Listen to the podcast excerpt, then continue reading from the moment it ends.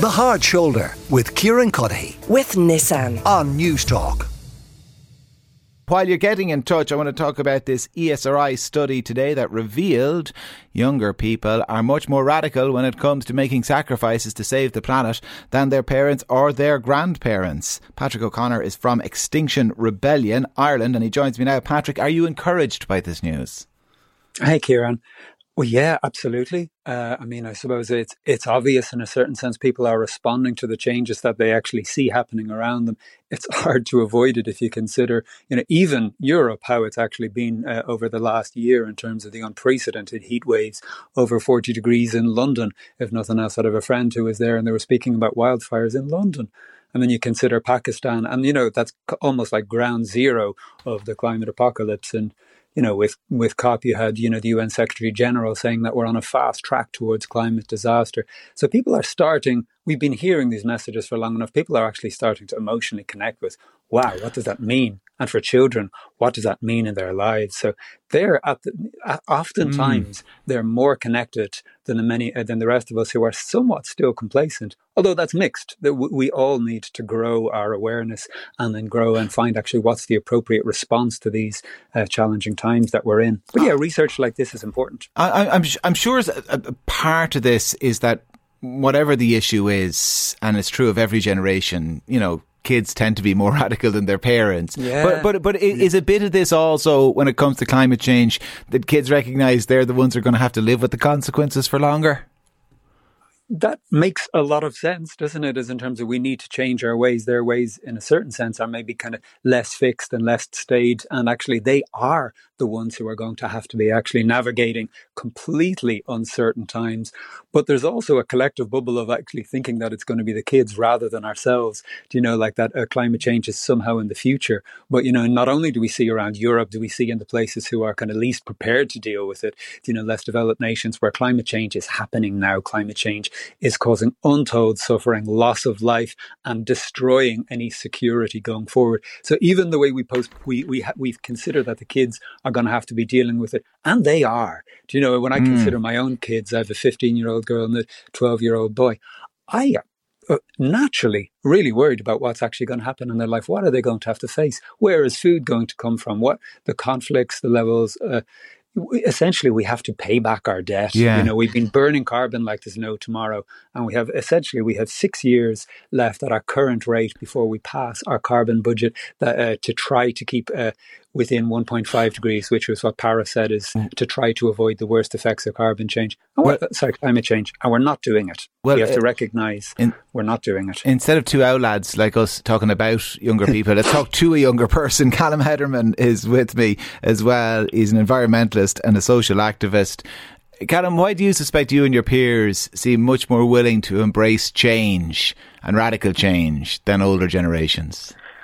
Hi, Kieran, and thanks very much for having me on. Um, I think, first of all, like there's a lot to unpack in this report, but there's two things that really stood out for me, and it's that more than 90% of Irish people between the ages of 16 and 24 are concerned about the environment. And the most important part for me was this, this specific wording that there, as in young people, understanding of pro environmental behaviour is no greater than other adults.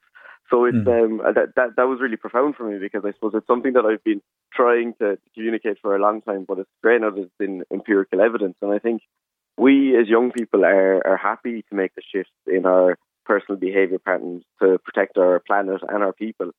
Yes, the burden of climate change cannot be placed on those most affected by the policy changes that are made. So, you know, as a young person, I'm 20 years of age. I'm from Limerick, but I'm living up here in Dublin.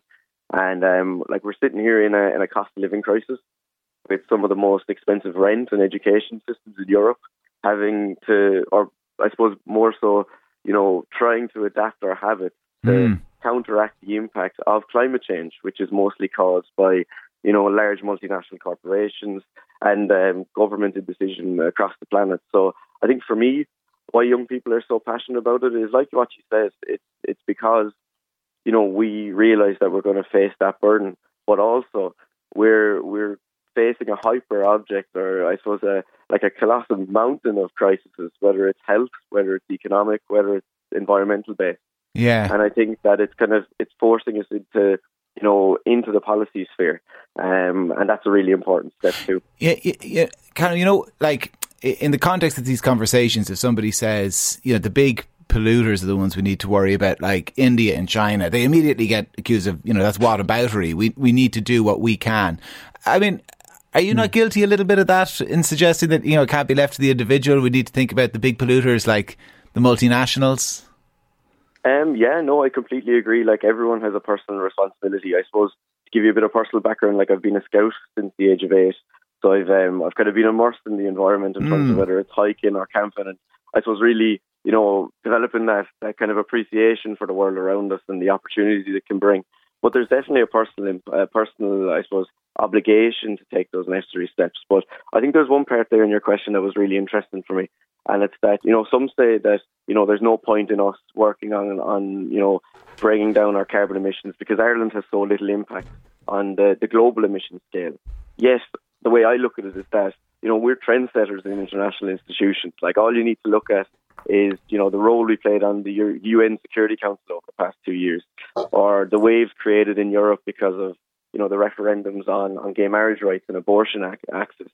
And in I suppose the debate on climate change, we often Mm. focus on how it will affect us, and will being the most important part of that aspect of that like sentence. But climate change is an everyday reality for many people in other parts of the world, specifically in the global south, with with millions already displaced Yeah. because of extreme weather patterns.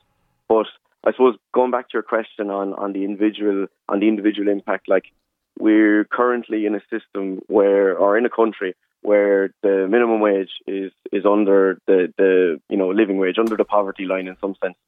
Um, and with that, you know, to be expected to take those personal steps Yeah. to counteract the hyper object of climate change is, is kind of unreasonable in a sense. Well, I, I just want to go back to Patrick before we go. Uh, Patrick, I, I- I was really interested listening to Pete Lunn uh, of the ESRI this morning on Newstalk, um, talking about this, and he made the point that you know it is such a complex issue that it, it's unfair to place the burden on individuals that you know even though we might not like the idea that actually rules and regulations and taxes to change behavior that's probably going to be the way through it what do you think It is. Unf- I mean, yeah, that is. Uh, I suppose Is that an unfortunate that- reality?